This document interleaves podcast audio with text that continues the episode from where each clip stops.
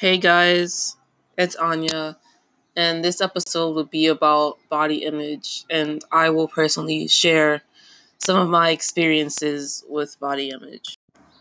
So, body image, of course, as you know, is how we perceive ourselves and you know just the stigma, the physical stigmas and the mental stigmas that come along, you know, with our body image.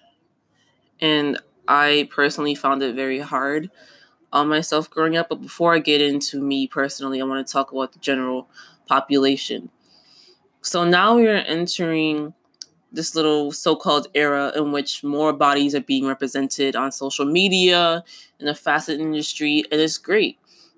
But we still have to combat the fact that social media, we are almost seeing a reverse of that. Sometimes you have to follow specific accounts to see a body that looks like yours. Other times it's really just a thick search of trying to find that one Instagram user that represents you completely. And there are a lot of fashion bloggers out there, but I feel if more women were empowered to, you know, feel comfortable in their body and go out and become an own fashion sensation. You know that could really inspire a lot of other people and know a lot more people than they think. And you know i really find it sad that we still have issues with clothing sizes especially. You know there are a lot of brands that are becoming more inclusive you know making sure that their plus size clothings items are on the shelves in their stores rather than just oh you can only purchase it online which is great. But then it's all about the positioning of where you advertise these things for and when you do it and how you do it. Like for example i went into a store i'm not going to say the store name but you know i walked in and all you saw was you know just regular regular quote unquote woman size clothing and it wasn't until you got to the very back of the store that you saw all these plus size pants, shirts, jeans, jackets. And, you know, I'm sitting there wondering, and it was a women's section too, but you had the women's section all the way in the front of the store, you know, like sizes zero to through 10 or 12. And then you have children's stuff, men's stuff, and then all the way near the back where you can't plainly see is a plus size section. You know, I even saw a customer literally having to ask an employee where the plus size section was, and she almost got lost on the way there. And you know, if it's women's stuff, then it's women's stuff. You don't have to separate it, especially with that huge of a gap, just because you know women are plus size. And a lot of people do say things about plus size women like, oh, it's unhealthy. Oh, you're promoting obesity oh, you're going to get sick if you don't lose weight. And, you know, I do understand that, especially as a future medical professional. I do understand the fact that, oh, being overweight or being a certain way can cause excess complications. But then there are some circumstances in which some women can't control their weight, whether it's a thyroid issue or just a genetic problem, they can't control their weight.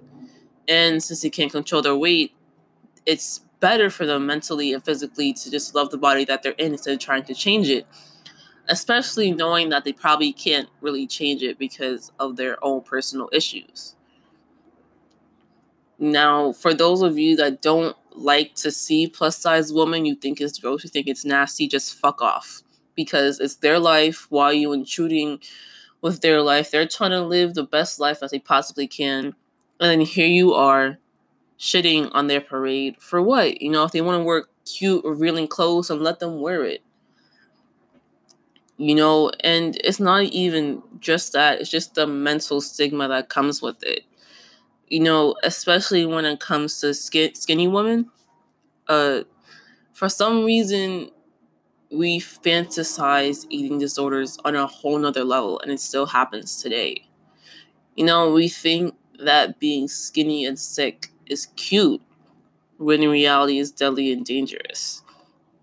And there's a lot of instances where today we compliment other people for their weight loss or some type of, you know, just losing a bigger part of themselves physically on their body and we compliment them, we congratulate them. When in reality it can be something horrible and terribly bad, and all you're doing is promoting the illness, promoting whatever negative thing is going on with them. I remember I was on Instagram the other day and this girl posted a picture of her. She was very thin, very frail, uh, her collarbones really popped out and stuck out in the photo. And it, behind it was a story saying the day I posted that picture, they she posted that picture. Sorry, she almost died. You know, people were complimenting her, saying, "Oh, you look so good, you look so nice." Especially guys, they were coming up to her and just complimenting how much weight she lost. When in reality, that same day she took that photo, she ended up in the hospital for um heart palpitations. Like she literally almost died. And yes, it was a case of anorexia, but what we don't realize is that extreme weight loss, weight loss in general, you never know what you're promoting. Like, yes, you can just say simple things like, oh, you look nice. Oh, that outfit looks great on you. But when you start going into somebody's weight, into how their body physically looks, then that you are either triggering a problem or you are enhancing the problem. You know, for the people who are complimenting that girl saying she looked great with the amount of weight that she lost, they were really promoting her eating disorder to go further, to get into it, for her to dig herself into a deeper hole. And by that time, she almost died. That's not only the time when she realized she had an issue, but that's also the time when people realized that her weight loss was the cornerstone of a much bigger mental health issue. So now for me personally, growing up, I did have, you know, issues with my body. I felt that I was fat or that I was overweight. And it wasn't until around middle school where I really got into really wanting to lose weight, really trying to come up with a diet or exercise regimen that I could follow in order for me to lose weight. Um, I was diagnosed with anorexia nervosa about a year ago in 2018, 2017, around that time. And, you know, the diagnosis, I got it, but it was really about two years after my whole problem started. And for one, I really didn't think I didn't think I had a problem because I thought you had to conform to a stereotype. You had to look a certain way. You had to behave a certain way for it to be a problem. And yes, I had some of the symptoms, but know, I felt it was almost like an on and off situation where I would try and diet for long amounts of time and then it'll be just like, oh, I quit. But then those thoughts will come back nagging at me and then I'll start up again, you know, not eating, trying to exercise as much as possible. Um, there are some days where I would walk to school. Now, for some of you guys, it might not sound that bad, or you'd walk to school. It's exactly like what 3.4 miles from my house to my school. So, yes, I would literally walk almost an hour from my house to school. I would get up early. I'll make up the excuse that, oh, I have something to do at school at this time, whatever. And I would leave my house at 6:55, walk to school as the sun was just coming up, and then get to school around 7:55, 8 o'clock. All of that while not having eaten anything. Maybe just have eaten like um a you know, I don't even know like a slice of an apple or something, but I really didn't even eat anything. And I walked almost six miles a day back and forth to and from school, all because of the sake that I was trying to lose weight.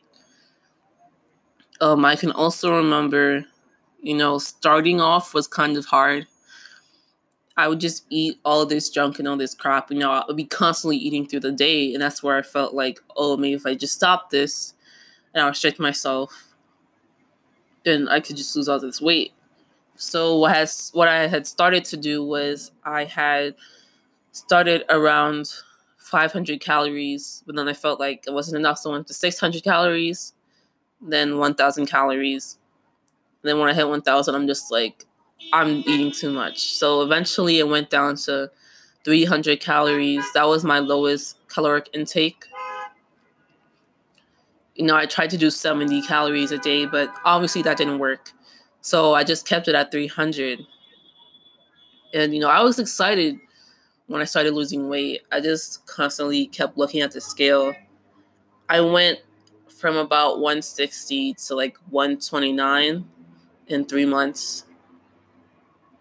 And I remember my English teacher, specifically my seventh and eighth grade English teacher, she would always comment, You look like you're losing a lot of weight. Are you eating? I'll be like, Yes.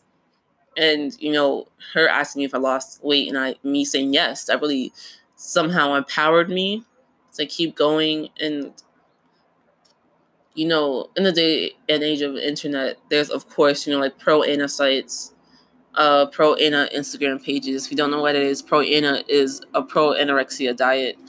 It basically gives you tips and tricks on you know what to do when not to do. And you know, I followed those strictly. I wrote it down in you know little notebooks. I looked at it constantly. I took tips from it. I remember one tip was saying to write the weight that you're currently at on your right hand and the weight that you want to be on your left hand. And you know when it rubbed off i would constantly like write it over like oh i'm at 142 now my goal is to be 119 and then there was this point where i did reach 129 and that's when i stopped when i got to 129 i think i don't know it's just like i stopped not eating i didn't really have a specific reason why i just stopped eating I stopped not eating. Sorry. And, you know, when I look back a few weeks later and saw that, that I did that, that I was literally 10 pounds away from my goal, it really just, you know, it pissed me off. And I gave myself excuses to eat, like, oh, you're playing sports now. You obviously need food so you don't pass out. But you know, I can also recount like the summers I had with like my eating disorder, all the summers where, you know, I'd just not eat. Like I'd go to barbecues and sit there hungry as hell, sitting down because if I started running around with like my cousins or whatever, I'd probably pass out. And, you know, I just try to convince myself, oh, it's like a nice day. Let me just enjoy myself. And get back on my regimen later, but at the same time, I felt regret. Like whenever I ate when I wasn't supposed to, I felt so bad. I'd like harm myself as punishment. And, you know, it just really got me to a bad place. It wasn't until around November, around a year and a half ago, that my anorexia nervosa turned into anorexia with bulimic tendencies. So, if you don't know what that is, bulimia is basically when you eat a whole bunch of food, you binge, and then you purge. So, I had gone to Cracker Barrel in November. I was in Florida for a funeral. And I remember just sitting there. I had gotten a chicken fried steak with. No, sorry, I got a burger with macaroni and cheese and some broccoli on the side with a cup of lemonade. I remember just eating all of it, eating as much as I could, and then I went to the bathroom and I purged. Um, yes, there was blood in know, my vomit because I had done it so many times before that now the acid coming up from my stomach was stripping my esophagus. But I didn't care. I kept doing it. I did it at Cracker Barrel. Um, during that same little trip that I had taken, I went to this barbecue place. I got some ribs. And I purged that too. And you know, my throat was really sore. And I went to my great grandmother's house. It was her husband that had died. She gave me some food, some curry goat with rice and peas. I ate that, but I couldn't purge because I was at her house. The walls really thin. You know, it's not like I just could have turned on the shower and been like, "Hey, I'm taking a shower." It was a quick visit, so I had to keep that in and purge whatever I could. When I got back to the hotel room, and you know, it was just this cycle of not eating, eating 300 calories or less, and then also trying to purge whatever I ate, you know, as soon as I possibly could. And there were some nights, you know, I would just. There was this one time we went to a steakhouse here in New York I got ribs. Ribs are my favorite food, by the way. And, you know, I didn't really eat a lot. I brought it home, and then at 3 a.m. in the morning, I got up, warmed up the food. I ate all my ribs. I ate all the fries. I had a bowl of cereal, some toast, some waffles. And it was like a whole rack of baby back ribs plus some fries. So it was a lot of food to start with, and I added on everything else. And then I purged. You know, everything just came up so easily, so I kept doing it and doing it. I got to a point where I learned to throw up quietly, so that made it a lot easier for me. But yeah, it was just me finding the chance to eat, savor the flavors, savor how it made me feel in any type of good way that was still left, and then I would throw up. So it wasn't until January of last year that I actually started getting treatment for it. I went to New York Presbyterian Hospital and you know that was another one of my lowest points. My ribs were sticking out. I didn't even have to, you know, suck in my stomach or anything. I just had to lift up my shirt and there are my ribs. Uh my scapula, my shoulder, my clavicle, my um collarbone, bone, everything was just you know out and exposed, and you know this shows a side of the healthcare system to the point where you know it's another fight with insurance companies. It took around three hours for my mom's insurance because I am under her insurance. The company to approve that I was able to go upstate, not really upstate, but out of the city to New York Presbyterian's little eating disorder facility. And then, you know, the usual stay at that place would be like six to eight weeks. But because of my insurance, they kicked me out after one week. And I was not ready at all to leave. I was still struggling to like eat my meals, to you know, just just just to just eat. I was struggling with that. And you know, the doctor said we want to keep you but your insurance. You know, they're not complying with this. So after a week I had to leave. And then it was just me and my mom, we were both on our own trying to figure this out. I went to two other places. I tried to go to two other places. There were like these research opportunities where you get paid to be a part of a research study for eating disorders. And both research opportunities rejected me because of the fact that I wasn't sick enough. Now, I know you might think that is the stupidest excuse to reject someone, but it's true. Um, in between you know, a certain point, around six months, I had gained back around 20 pounds or so. And, you know, I went there, I told them my history, I told them everything I had been doing. And when it got to what my weight was currently and what it was before, my lowest weight, that was the point where they said we cannot help you because we only accept patients within a certain weight range. Now, I understand that it is a research you know opportunity. The hospital itself was doing research. It was Columbia University Hospital. But at the same time, your research isn't research unless it includes all of the necessary variables. And a variable included with that was a girl who had an eating disorder, but she had just gained a little bit of weight in between trying to find treatment.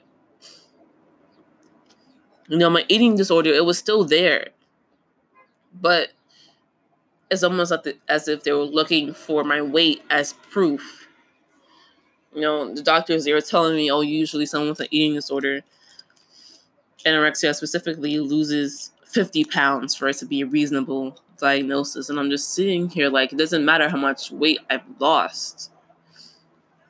I can't eat without wanting to harm myself. I can't eat or look at food or smell food without wanting to cry or run away. I have an issue and you're rejecting me all because I lost 30 pounds instead of 50. It was it's the most ridiculous thing. And then I went to this place in Philadelphia called Renfrew. Um, I didn't really have a good experience there. It wasn't necessarily because the doctor said anything. They were welcoming. They were willing to take me. It was just, you know, my anxiety. And, you know, I felt like I didn't belong there, which is why after eight days I left. I felt like I didn't belong because even though my diagnosis was anorexia, I felt like I wasn't sick enough to be there. In the prior visits for, for other places like that research at Columbia made it that feeling even worse. Like, oh, I'm not sick enough to be here. Oh, I'm not sick enough to have a problem. And you know, seeing the girls there with real severe anorexia and really made me think what the hell am I doing here? I don't need to be here. I don't belong here. I'm fine. And so after eight days, I left. Um, so right now, I still kind of, you know, struggle with my looks it took me a while, actually, a few weeks ago. It was really when I discovered that most of my body is muscle. So, like, a person my age would normally have like 20 to 25% body fat. I have around 16% body fat. Which means if you try to squeeze my thigh, he'll get some fat and skin, and then the rest you won't be able to grab because it's just pure muscle attached to my bones and that's all I was really losing when I stopped eating was my muscle. And it really affected my heart because you know your heart is a muscle and for me not eating that was really when you know my health took a toll. I remember I had I was doing like a water fast. My plan was for 3 days. After 36 hours I had heart palpitations and you know i it scared the shit out of me you know i was like oh they're not that bad but then i really felt like my heart was about to either beat out of my chest or stop so then that's when i actually ate something and broke my 36 hour fast which was supposed to be 72 hours but i couldn't make it that long and i was really disappointed but at the same time i didn't want to die and you know, this healthcare system really needs to change. It doesn't matter if you lost 50 pounds or you only lost 10. An eating disorder is an eating disorder. And, you know, we shouldn't have to wait until it's the final straw for us to get help. All because people reject us because they think, or we might feel because of them that we're not sick enough. You know, an illness is an illness.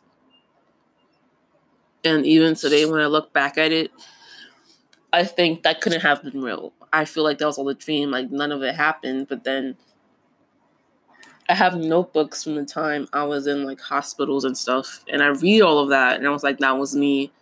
I wrote that. These are all my feelings, my emotions. I remember this happening.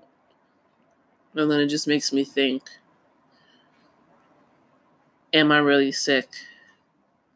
And if I am, where does it go from here? Because obviously now I'm doing much better. I gained back a lot of muscle. I'm playing on two sports teams right now. And, you know, I'm eating. But if I relapse, how long will it take before I actually go and get help? Or how long is it going to take before I'm actually accepted to receive help?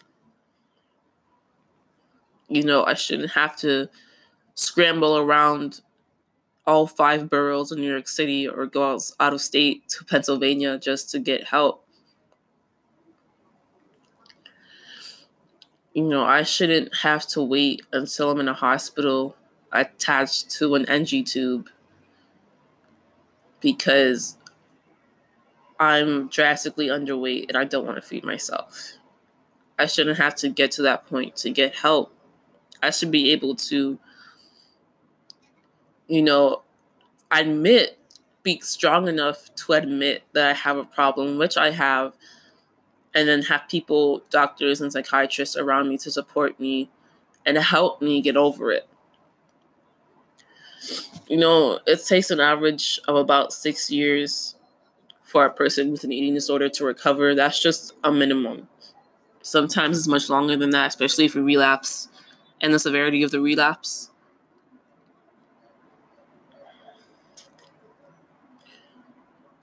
If we count from the time that started my eating disorder, I'd say I'm in year five right now. But if I'm talking from the point where my diagnosis actually happened, I'd say I'm in year two. So, you know, it really just depends on my effort of myself and the effort of those around me. So, in terms of me right now in recovering, I'd say I'm doing a pretty good job. Like I said, I'm on two sports teams. Right now, I'm playing softball. It's amazing. I'm pitching this year, so that's really exciting. And um it's just about accepting myself and you know, accepting the fact that if I'm hungry, I'm hungry, so I eat. And I just try to stay positive as much as I can. I do occasionally go down the street and see a girl that's skinnier than me, and I start feeling some type of way because she's skinnier than me. But then I remember that, you know, she not might not be able to do the things I can. You know, I'm one of the top athletes, you know, just in my school in general. Mm-hmm. And to give that up would mean giving up possible scholarship to college. So that would really suck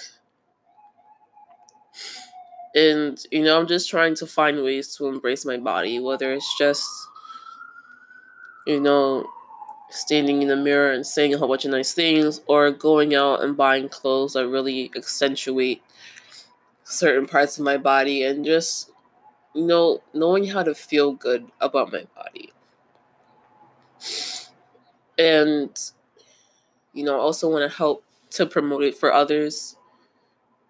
You know, I hope this podcast really touched, you know, some part of your soul or your heart or whatever, or that, you know, it's helpful for somebody else to hear that someone else is struggling and it's not just you, because most people struggle with anything. And especially this struggle has been going on for generations. But what I can tell you is, you know, if you feel like there's something wrong, don't just feel like you have to downplay it or dramatize it, all because you feel like people don't believe you. you know, for me, it wasn't until I literally had to be hospitalized uh, until people actually started listening to me. So just, you know, keep doing you. You know, love yourself, love your body. Even if you have to take a shopping vacation once in a while, like I do, just go and try on flattering outfits, bikinis, and just have a little mini photo shoot in the changing room, then do it. Because at the end of the day, it's your body and it's your mental health that you know ends up taking the cake, that ends up being a priority in your life. And once you take care of yourself properly, you will not regret it. You will feel amazing, you'll feel empowered. And you know, just be an activist for your own body, whether it's making sure you get the right treatment or you know making sure that people recognize that this is the only version of you and they need to accept it go ahead and do it so that is it for this episode guys if you would like to send me a voice message whether it's you just voicing your opinion or giving me a random comment, you can download the Anchor mobile app. That is A N C H O R mobile app. It's available for iPhone and Android and send me a voice message on my page. You know, I will include your voice message into my next episode. You can hear me live answering your questions. And I hope to see you on my next episode. Bye.